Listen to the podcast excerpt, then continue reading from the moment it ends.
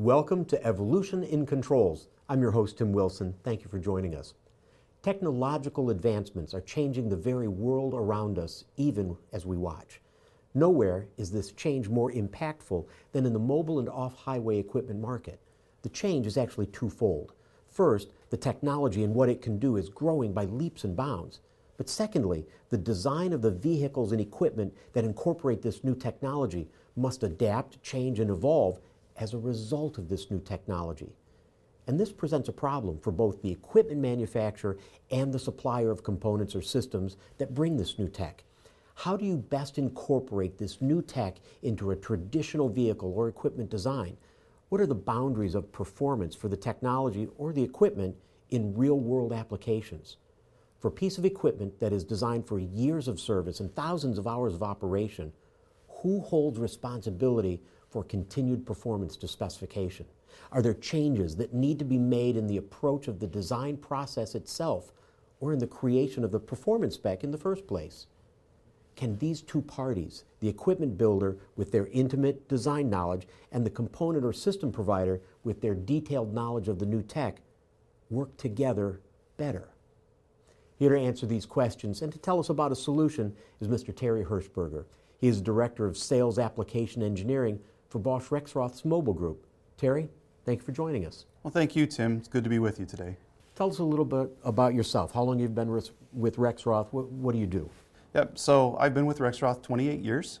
Um, I've been throughout the company. Started in the application engineering world, applying components, electric side, so electronic controls, and then back into application engineering and product management. So it's it's a good journey uh, within our company and, and lots of experience with it. Well, we're talking about validating applications. How long has Rexroth been doing this? Why are they doing it? What, what are you trying to accomplish? Right. So for as long as I've been with the company, we've been validating uh, validating machines, and I'm sure long before that. And the whole purpose is really to ensure that the component that we're um, putting into a machine is placed there in the right way and operating within the parameters that it was designed for. So making sure that the bearing life um, is correct by looking at the pressures and flows uh, of a system. So it just it's a benefit to both us and to the OEM. Are you actually changing the OEM's design, or are you just validating what they have designed? Can be both. Um, in some cases, we're purely validating that our component is placed in the right way. And in some cases, when we're involved in the, the right timing, uh, what ends up happening there is, is that we may resize a component or the layout of the component, hose runs, wire runs, those sorts of things on the machine that would enable the machine to be better. Tell me how, how, how does this work? How do you validate an application? What's the process or the steps? Yeah, very much the process and process, process. And that's really being involved on the front end side from the requirement specification, or, or, we'll call it the V model. So, requirement specification down to the design work and then back to the validation. In other words, validating the requirements mm-hmm. were put placed there correctly or on the machine and operating correctly. Do you have to start at the very beginning of the process with the, with the OEM? Can you come in at any point in the process? We can. We can come in on the back end and say, yes, this is the data that's collected. It's better on the front end simply because then we're working with them as we work with them in this application. We know that the right components going on the machine, the right motors placed there, the right valve is placed there, the right flows that we're expecting to have on the machine are, are put in place. So you're asking a, an OEM, a, an, an equipment designer, to let you into their design process, their machine. Do you get pushback? Why, why should they invite you in like this? Sometimes they, they welcome it openly. Um, it depends really what their strengths are, because many times they are the machine builder and it could be the mechanical that they're really strong with, and they need someone to help with whether it's the electrical drive side now or whether it's the hydraulic side. Um, they welcome that in. When they have all of that knowledge, then we're there to help validate, and I'll say, yes, you're right. This was the way it was to be designed, and this is operating with, within the specifications that it's supposed to. What does the OEM get from you validating this? There's got to be a, a return for them. Sure is. And I, I'll go back to the standards that are out there. The machinery directives that everyone is being asked to operate under, this ISO 13849. Global stage, machines traveling all over. This is to ensure that they've done their job And really, it's, it's a benefit to them that when they have applied the right components, uh, dot I's, cross T's, everything is done in the right way, and the duty cycle of their machine. Maybe they weren't expecting something. This helps to validate that in case anything, God forbid, something would happen, that they are covered by that. They know that this machine was validated in the right way. Have you ever been brought in too late? Sometimes I say too late because then there's huge pushback from the OEM. Well, this is the way we've always done it. And maybe that's not the right way. Maybe our component needs to be operated in a different way. Or they've survived it. It hasn't caught them uh, you know, anywhere or created a problem. So this way, it's, it's, it's done. Yes, we validate it, and sometimes there's a design change that has to happen. Does the OEM have to have their design validated by you? Can they, can they buy the product without validating the application? They can. Um, Okay. They can. They can do this. What we would expect from them, though, is that they collect the data um, and then analyze it with us um, and can look at that. And sometimes when they do um, put that in there, there could be that it's operating outside of the parameters. And then in the end, it may be a service call on the back end side where we're going, eh, the component maybe is not operating in the parameters that it was meant to or outside of the data sheet specifications. So it could start out as an adversarial relationship, but then change Sure. through the process of understanding the application. It, it is, and ultimately, we're here to help. You know, we want the machines to run in the field the right way. We're all in it together, and we want it to operate in, in the right way. The OEMs are letting you into their proprietary process, whether, whether it's at the beginning or it's maybe at the end bef- after they should have let you in. It's got to be it's got to be confidential. Do they have you sign NDAs? Is there is there a lot of secrecy involved? There are NDAs, of course, that are in place. Um, one thing for sure, they know the design of their machine and what their machine is to do, the machine function.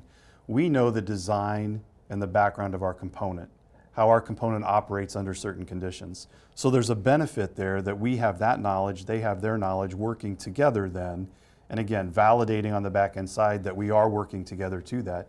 The data is theirs, of course. So they own the data, They own the data. even though you collect it. We collect it, yes, but they own the data. It is, it is theirs to keep in case something would happen. We have it. We have it on file. They have it on file. But it, it says, yes, you've done due diligence. You don't have to turn it over. You can keep your working copy. That's correct, yes. How, how long does this process take? It sounds intrusive, or maybe another word, invasive. Right, sounds that way. Um, whatever it takes, as long as it takes, to work with them to ensure that we're operating under the right parameters. And mainly, I say that from operating the component in the right way or the system in the right way. And if that's months, if that's weeks, if that's days, we want to do that together um, to make that work.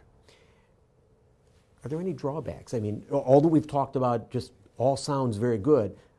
Are there drawbacks? Are there downsides? Are there, are there times where it doesn't work? I would say not a time it doesn't work. Sometimes the process can get lengthy, as you said, maybe adversarial relationship at times. And this would be the only time I can think of that it would be, we've got to work through that. And, and normally we do. It's, we're not here to throw something at them and say, you can't. It's, it's really to say, we want to work with you to do it in the right way.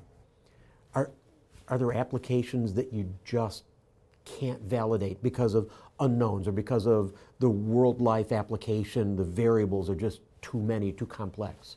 I don't know that it's too complex necessarily because then again, we know what the component is supposed to do, how it is supposed to work. So there are applications we don't know, of course. I would say over the years it's being done, we know most, but when we think about the mobile world, there are a finite number. But we come across some that we're saying maybe this component wasn't put in the right place.